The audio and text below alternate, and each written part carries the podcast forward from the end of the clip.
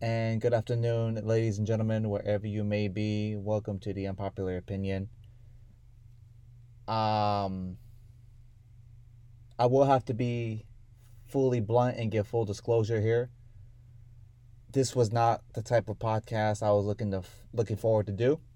The type of episode I was looking forward to do. I originally had the set of the lineup I originally had. Episode three was going to be uh, deal with a different issue, different topic, with a great guest of great guest of people, colleagues and friends of mine that were supposed to take place for episode three. And I I I can't I can't talk about something and turn a blind eye to a real issue, a real problem. And I felt like it was distasteful for me to talk about anything else instead of, like I said, full uh, forcing into the a main issue and problem here in the world. So, and I can't ignore the events of today and the social the social issues and the real life issues of the world. So I'll just be fully blunt here. Episode three will be now delayed until further notice. Most likely will be part of the uh, next episode.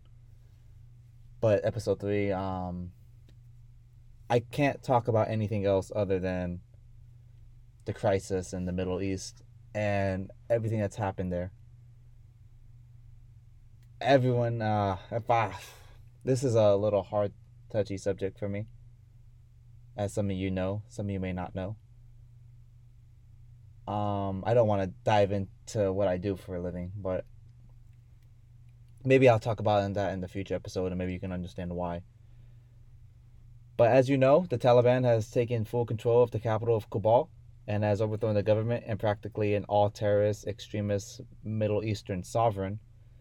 And it just brings a, a furious and a chaotical climate to the war on terror, specifically the war in Afghanistan. And it just brings up 20 years of very little answers and a whole abundantly amount a mountain full of questions as in what was still going on over there everything that was still happening over there and why it'll probably be continuing to be an issue throughout the future of not only the United States but not only on the Middle Eastern countries as well, but also on the whole world as an impact. Um, it's it's definitely tough to hear about stuff like that. You know, it's um, usually America is world police. Other countries' problems turn out to be our problems, for better or for worse. Uh, I mean, pulling out of the troops of September 11th was met with a fair but yet plausible approval, it's now turned into a pariah type situation for President Biden and his staff and team, his cabinet in particular. And it just brings up the question of a whole 20 years worth of what was it for? It, it brings, like I said, it brings a whole chaotic climate cli- climax to the story in particular. Um, it just, like I said, his America is world police. It's supposed to take on and have a tendency of having other countries' problems become our own. And this was the one of the situations. Obviously, this was a full fledged on war that was brought onto the United States due to the unfortunate events of 9 11 that's uh I won't be going into that right now in particular. But of course 9/11 was the stepping stone. Obviously there was events that led up to that as in Al Qaeda and Osama bin Laden being the main perpetrators of the start of the war and the war on terror. It's not just the war in Afghanistan, it's the whole war on terror in the Middle East. And it's just a whole bunch of shitty and crummy situations. Um, and now, like I said before, Taliban's taking full control of the capital of Kabul and has overthrown the government. All terrorist, extremist, Middle Eastern sovereign. And they're still pulling out. They're still pulling out a whole bunch in the the refugees of the unfortunate refugees of Afghanistan now dwelling to American aircraft, American planes, hoping to find refuge in the States and if not, the United Kingdom. Only problem is the United States does not have the resources or the climatical space to hold all refugees. The United Kingdom was in talks to hold these refugees, and they are in some parts of the UK holding the refugees, holding them down, finding, trying to find um, solace for the people of Afghanistan. They completely said no, we're not going to be taking out these people. America, please take all these people because you made this into a bigger problem. So you're gonna you're gonna have to take these people. We are not gonna be taking them. Hence the UK. And now it's whole all over the country. Troops are being deployed, not to Afghanistan, but in the United States. So it's not like a big deal for them. I'm pretty sure they'd rather have that than go some hellhole. But it's just families are being broken up, and it's a whole bunch of mess that's gonna be taken on over there. It's ah man, like I remember when Obama was pres- president, and he said that he would pull back troops in 2011. I think it was 2011 to 2012 and then Trump made a promise that he made that as his campaign promise, saying that he would automatically pull troops from Afghanistan and Iraq, Iran. Uh, I don't think we have troops in Iran, but in the Middle East, particular, he would pull back those troops as a campaign promise. And obviously, he only did one term, four four years, and obviously that did not happen. If this is turning into Biden's problem as of now, but the reason why I said Obama is because he made this a big thing in 2011, 2012 when he made this uh, when he made a promise to pull back troops from Afghanistan, and that became a whole other issue. He said, "quote I'm not. I'm not reading this. It's, I just remember this reading because uh, I'm not very big on politics. I I used to be on it. I used to be in uh, on it. I would just be like a um uh I'll just be very aware of the surroundings and the events going on in the news of the world. So obviously this stuff tends to stick with me so this is all coming from the top of my head, but I still remember what was going down. And this is why I drove away from politics. And I would never, ever dive into that in my life. I would never try to make that as a career. So a whole bunch of bullshit, to be honest. But Obama in 2011, 2012, I don't, I don't remember the year. I'm just being um, est- give it estimated the time amount. He said that he will pull back troops from Afghanistan, and instead of releasing um, instead of de-escalating the troop number being deployed from 85,000 to 55,000, he still said that he would keep the amount of number of 85,000 to the end of his term. And look, troops get getting deployed, deployed, deployed, and we kept losing more of our own natural citizens. So let, let me just play this clip right here for you so you can understand what I'm saying. This is Obama saying what he said. Well, I'm practically telling you, so here you go. Good afternoon, everybody. As a candidate for president, I pledge to bring the war in Iraq to a responsible end for the sake of our national security and to strengthen American leadership around the world.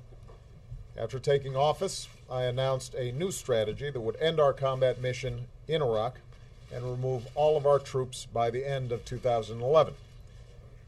As Commander in Chief, ensuring the success of this strategy has been one of my highest national security priorities. Last year, I announced the end to our combat mission in Iraq, and to date, we've removed more than 100,000 troops. Iraqis have taken full responsibility for their country's security. Uh, a few hours ago, I spoke with Iraqi Prime Minister Maliki. I reaffirmed that the United States keeps its commitments he spoke of the determination of the Iraqi people to forge their own future. We are in full agreement about how to move forward. So, today, I can report that, as promised, the rest of our troops in Iraq will come home by the end of the year. After nearly nine years, America's war in Iraq will be over. You get what I mean? And it's just a whole contradictory and i wouldn't call that a whole bunch of lies it's just you make these false pro- promises and the American people tend to get airy about the situation that keeps on going on. It is the same. I'll, I'll, what I'm not, I'm not gonna say this right now, but I will say this later, and I will segue into it, and then you will get what it all means. But it's all the conflict and interest that it's international conflicts that cannot be unrested until it's all resolved. So the Afghanistan war is like you know, and it, it, as you know, international conflict in Afghanistan that began in 2001 that was triggered by the September 11th attacks. And it primarily consisted of three phases. The first phase, toppling the Taliban, the ultra conservative political and religious faction that ruled Afghanistan that provided sanctuary for Al Qaeda perpetrators for the 9 11 attack, was brief. It just lasted two months. The second phase was from 2002 until I believe 2008 was marked by a U.S. strategy that ultimately ended up defeating the Taliban military and rebuilding core institutions of the Afghan state. The third phase, a turn to classic counterinsurgency doctrine. If you don't know what that means, then uh, I'm sorry. I can't really explain it much, but it primarily began in 2008 and accelerated with President Obama's 2009 decision to temporarily increase the U.S. troops' presence in Afghanistan. So it was primarily Bush's problem, but obviously this became more of Obama's war, as in JFK turned it into LBJ's problem with Vietnam. And the larger force was just used to implement a strategy of protecting the population from Taliban attacks and supporting efforts to integrate insurgents into Afghan society. You know, this the strategy came coupled with a timeable timetable for the withdrawal of foreign forces from Afghanistan beginning in 2011. So it's just a whole bunch of mess. It's a whole sticky and situational stuff going on over there. The Taliban has moved with surprising speed in the months of after President Biden's announced withdrawal of the remaining troops in the country. A key turning point came when a contingent of U.S. troops emptied a major base the militant group swept through the effective conquered the majority of Afghanistan, including its capital within weeks. Capital Kabul, which just has happened. The Islamic group brutal reign of the country included stoning adulterers and banning women from working outside their homes, attending school. Uh, if you haven't read this book by, I don't know her last name, but Malala, it's the book is called I Am Malala. I, I, I apologize if I get her last name um, is primarily details the story of not only of Malala. Uh, I'm sorry, I, am just trying to remember her name. So I, I um, what was her name? Oh, M- Malala Lust. Yousafzai. I'm sorry if, I, if I'm butchering this. I apologize. It's not my intention. Malala, Yousafzai. Malala Yousafzai of course, was a woman. It's a very great book. I've read it. It's very fantastic. And it not only details her struggle, but the struggle of the Afghan woman as well. It was um, Malala was the girl who, who was shot, who stood up for education, was shot by the Taliban in resurgence of her. And they shot her in the mouth on the school bus, and they had to make sure it was her. They identified her. They shot her in the mouth to make sure. They didn't really confirm she was dead. They just shot her and they assumed that she was dead. And she was able to come out alive and she can never go back to the country because they're still actively trying to kill her for her activism and trying to have education and equal rights for women. So if you thought the US had problems with education, not education, but equal rights for its own citizens, it is really a fucked up third world country over there. If they're still trying to actively kill them, because if uh, hit and run happens today, if like an attempted murder happens today, you don't ever hear about that coming back. Lightning doesn't strike twice here. They're still actively trying to kill her, and they've been very vocal about that. So, like I said, from banning women from working outside their homes or attending school until they were pushed back by U.S. led coalition forces hunting down elements of Qaeda that was being sheltered. And, oh, I'm sorry. So it was about last year, too, American and Taliban diplomats signed a peace agreement in Doha, Qatar. It's um, one of the places in the Middle East. I can't really be specific about it, which was negotiated by Trump. So Trump already had this in place for them to not have a full on withdrawal from U.S. troops, but have a temporary ceasefire. Ceasefire, you know, as in don't shoot, don't shoot me, I won't shoot you, and we just stay the fuck off my lawn, I'll stay off yours.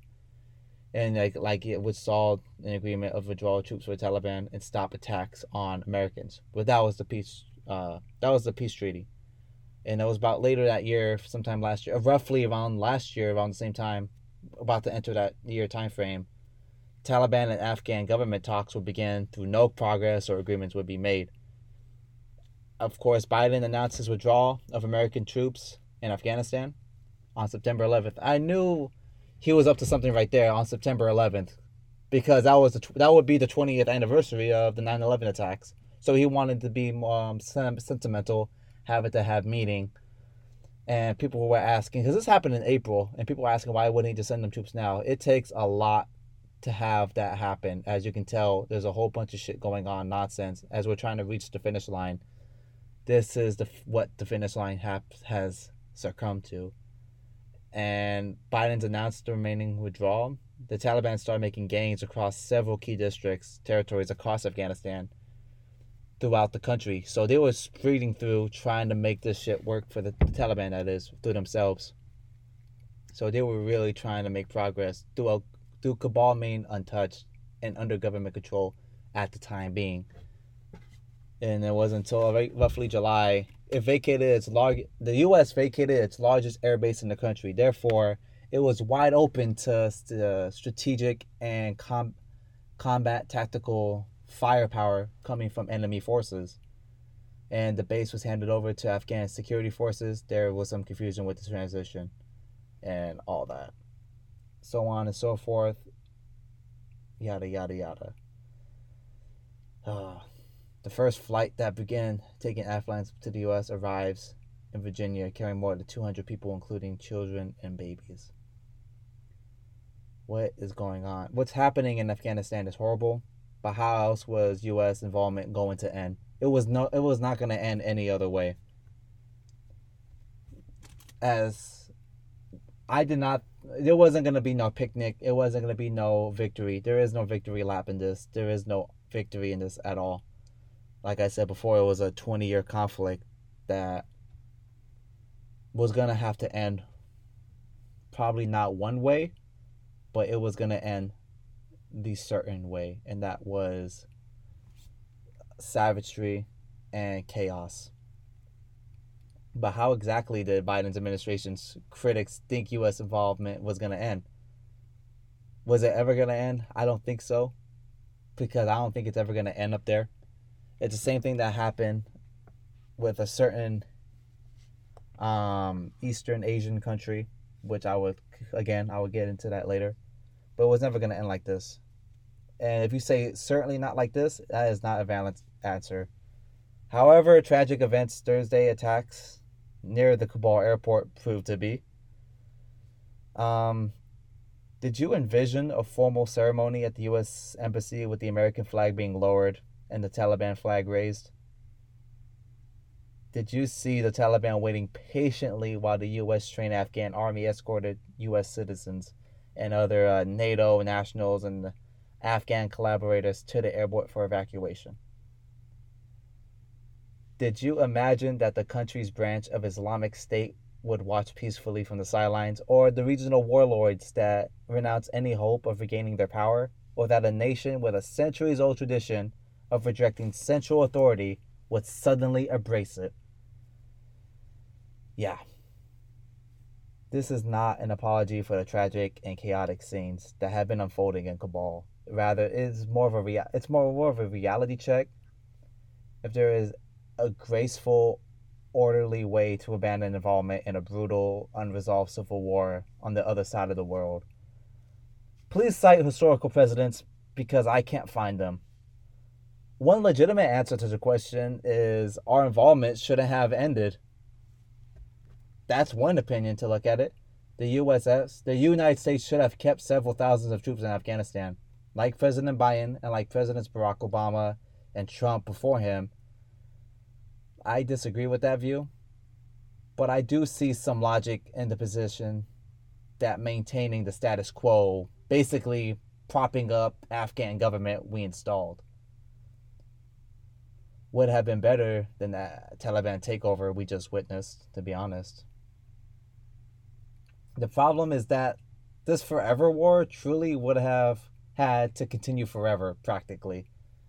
We were never going to outlast the Taliban because, and in this important point, its members live there and want to govern the country. It's theirs. Afghanistan is their country, not ours. We shouldn't give two fucks about it. The nation's fate was never gonna matter more to us than it does them. That's like ask put this in your perspective practically. If uh, a, another country invaded United States and we were fighting for it and we wanted them to leave and they kept fighting for us for 20 years and we finally have control of that. We were finally able to have that to ourselves. Even though if we were militant, even though if we were extremists ourselves. Were we really gonna just let them walk away scot free? Mm-hmm. However repulsive, like we may find their vision for it though. Like nor that Afghanistan ever was gonna matter more to us than it does to military establishment in the neighboring Pakistan, whatever.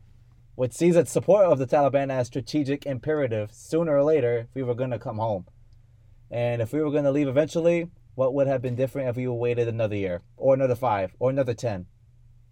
We would have spent a lot more money and sacrificed more American lives but Afghanistan would still be Afghanistan. The rapid disintegration, I'm sorry, of the 300,000 plus strong Afghan army showed how little we really understood the country, even after 20 years of fighting in there and residing in there. U.S. officials thought government forces could hold out against the Taliban at least for, for a few months, perhaps as long as a year, practically, probably. Instead, the military and police we, we sponsored, equipped, and trained surrendered much of the country without even putting up a fight. Everything that the United States government put in to Afghan rebels and the good ones, in, in, uh, and speaking of, everything that we supplied them with, and for them just to flee the country and not even put up a fight. And they left billions of military government equipment there they left U.S. Um, rifles, Humvees, drones, aircraft, weaponry, um, artillery. Basically, what I'm saying is everything the United States Army has owned and have in their arsenal of weapons, everything that you can imagine the U.S. Army, military, Marines, Navy, Air Force having in their arsenal, in their in their closet the Taliban now has. So pra- so basically, if we were gonna go ever there and fight them again, which I think we will, I think we will. I think this withdrawal is temporary, and temporary might mean necessarily a few years or so, maybe a decade. We are gonna, but we are gonna go back. Basically, what I'm saying is we're gonna be fighting ourselves with the equipment that they have, with the equipment we have.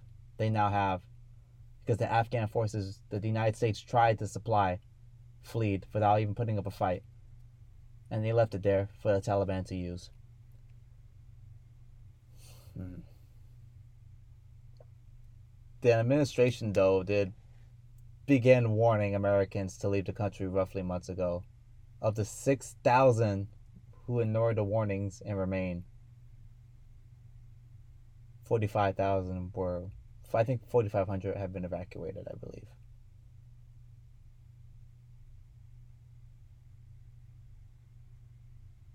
Mm-hmm. The images, like, and television and radio broadcasts and everything we're hearing and seeing from Kabul shocking, heartbreaking, and just flat out embarrassing. But the real stain on our national pride was in making promises to Afghans that we never had the intention or the ability to keep. 20 years of U.S. blood and treasure gave Afghanistan not only a secular democracy, but its flickering illusion. And history will see this withdrawal painful as it is to watch, not as monogamous or endogamous, but as inevitable. It was bound to happen. So as evacuations still continue, I believe it's the 30s. I third um August thirtieth timeline that the final evacuations are supposed to be underway, and ah, this one's just hard to talk about to be honest.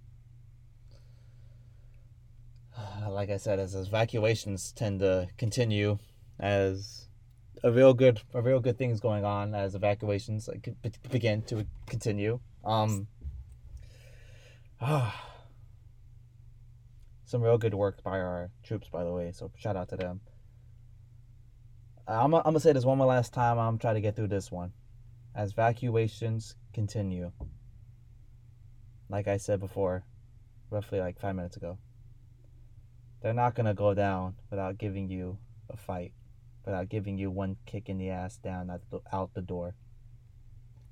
And that was evident a few days ago when the name when 13 U.S. service members were killed in the Afghanistan attack around the airport in a bombing.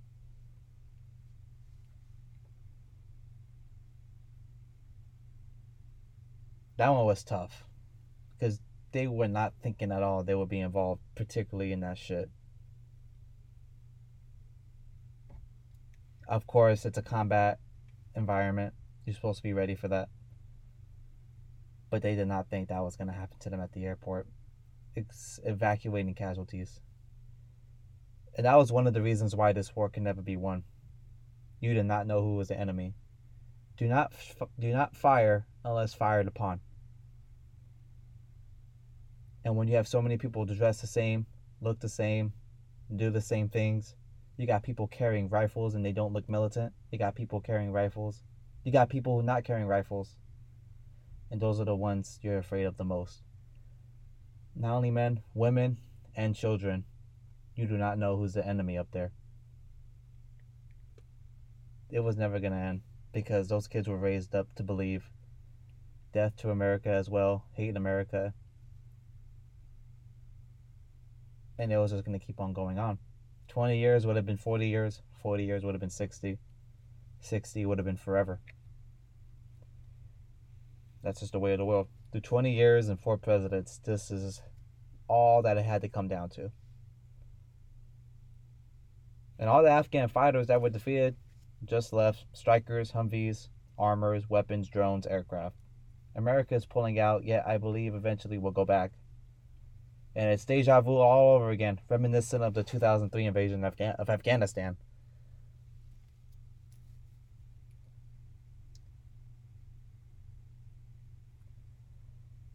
and it's way more than what the popular consensus like to believe oil this oil that flan but there was never really tension in the middle east. This has been going on for decades and it's only been recently 20 years recently it's been a conflict engagement. And they hate us you know they really do. They really hate us.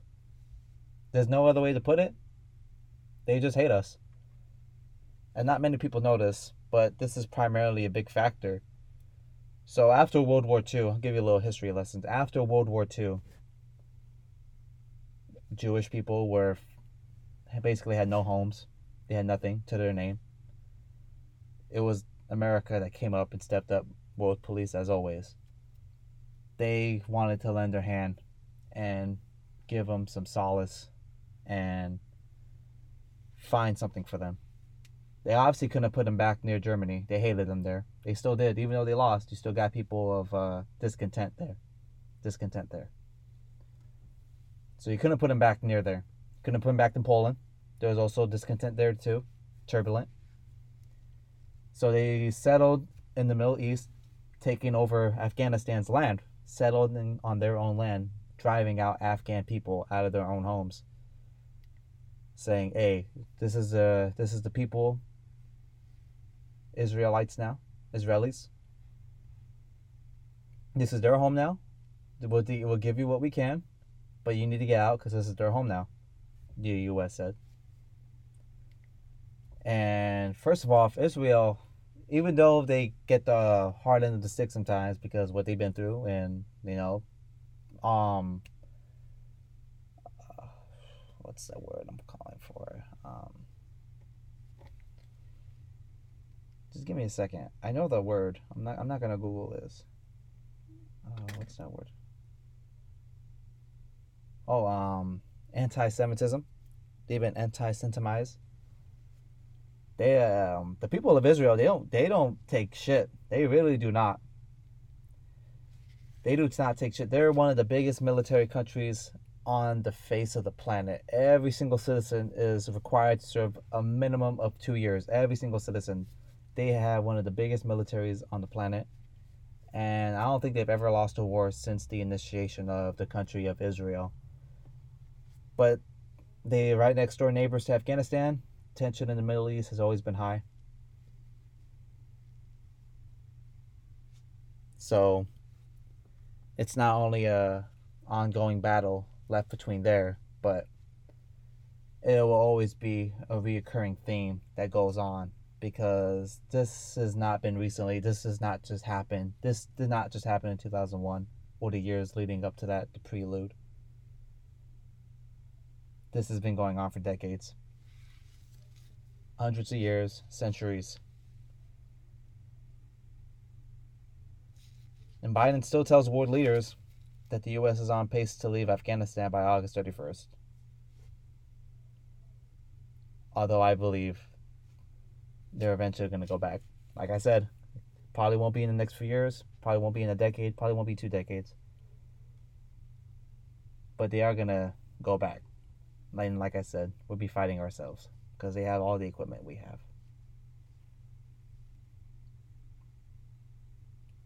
Suicide attack rocks, Kabul airports. Just a whole bunch of chaos going on there. It was an unwinnable war to begin with. $2.26 trillion spent on the war from the start of 2001. 2.2 trillion. An estimated 47,245,000 citizens of Afghanistan have been killed. 47,000. 2,448 U.S. troops killed since 2001.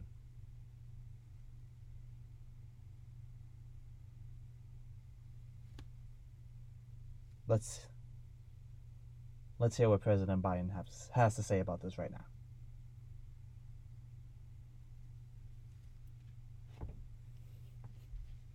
said the buck stops with you. Do you bear any responsibility for the way that things have unfolded in the last two weeks? I bear responsibility for fundamentally all that's happened of late. But here's the deal you know, I wish you'd one day say these things.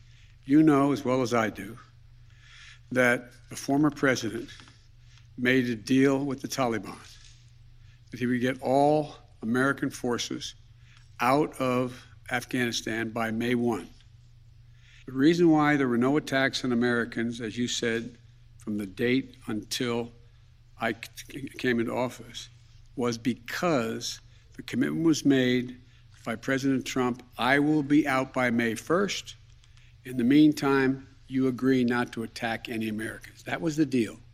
That's why no American was attacked.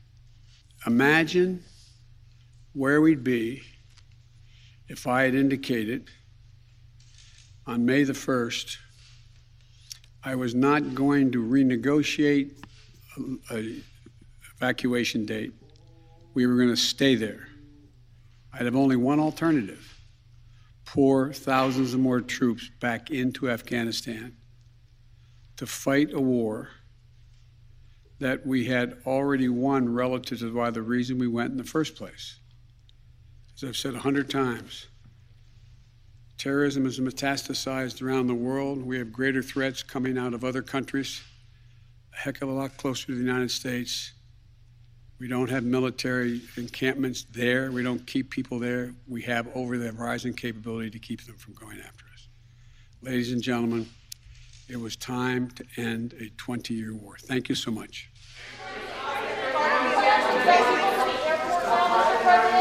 Yeah, so basically, all in summarize, Taliban was gone, now they're back, and there is practically no end in sight of this. Militants slipped away and later regrouped. At the end of 2014, at the end of the what was the bloodiest year since 2001, NATO forces ended their combat mission, leaving responsibility for the Afghan army. 20 years of conflict of Afghanistan. All for what? $2.27 trillion.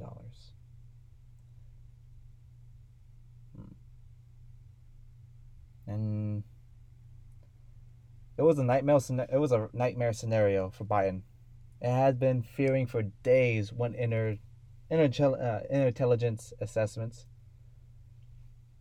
has warned what was likely to happen. Yet the complexity of the situation on the ground, the urgency of the evacuation mission, and unlikely partnership with the Taliban to control security around the airport had left the U.S. troops dangerously exposed and offered Biden and his team limited options to protect them.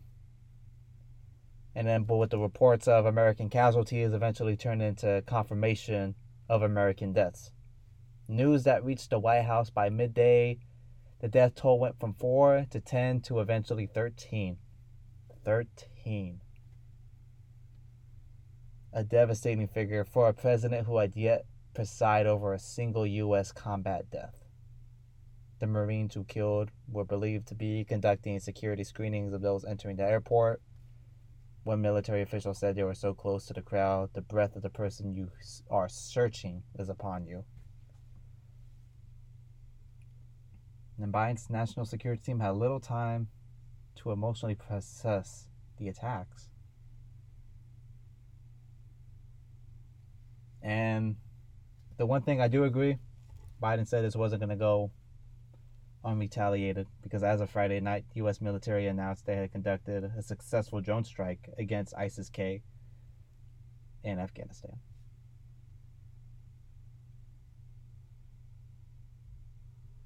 Hmm. One Thursday was the most deadliest day for American combat troops in over a decade. One day can erase 10 years worth of product. Just one day. All it takes is just one bad day.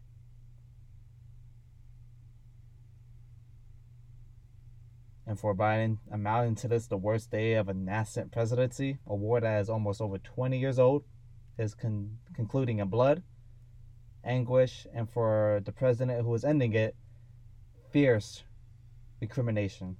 Interviews with more than a dozen people, including White House officials, national security, and congressional aides, and other close to the situation, reveal an administration consumed by events in Afghanistan, driven by president's unremovable by the president's unremovable desire to troops, while also struggling to contain the chaos of the war.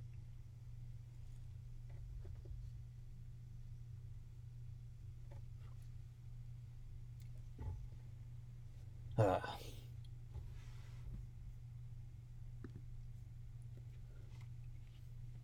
All in all, it's just a mess. A mess that has never been fully tamed, and a mess that will probably never be. A mess that will probably never ever be understood. But to go back to what I've always been saying I was going to say to eventually lead up to the podcast segue, I kept mentioning Vietnam. And history repeats itself. And when the when the talk of a, of a, a control hundreds upon thousands flocked to the airport to seek escape and refuge.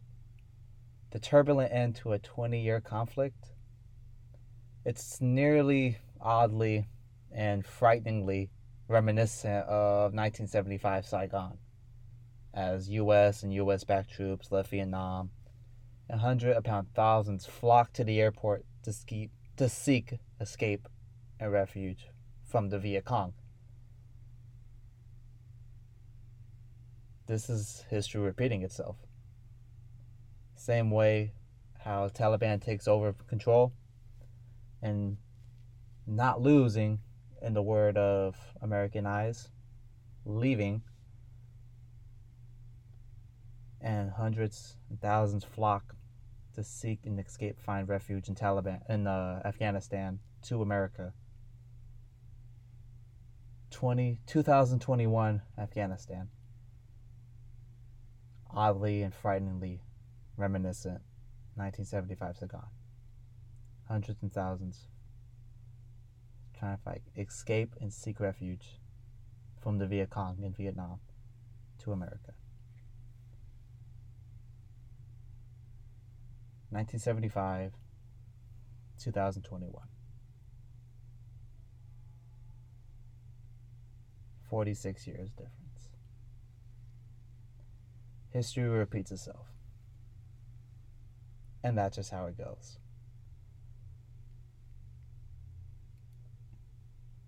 That'll be it for me. But I can't end this than talking about the unfortunate lives that were lost this week. And I hope I don't talk about something like this again. But it's the way of the world, and these things just tend to happen.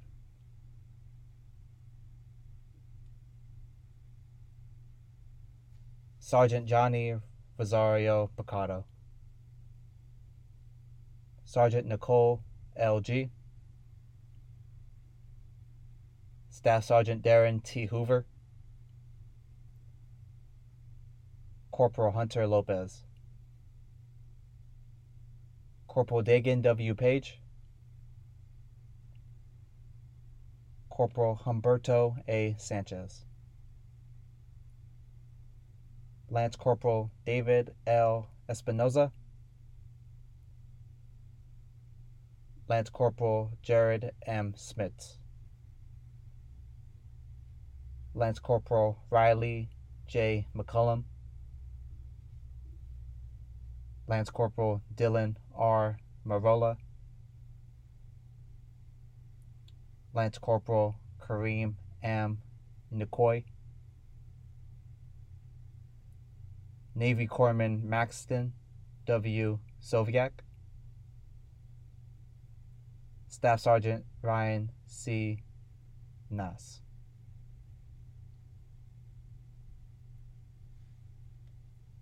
Rest in peace, brothers and sisters. For everyone else, be safe, take care of yourselves. Let's just do better.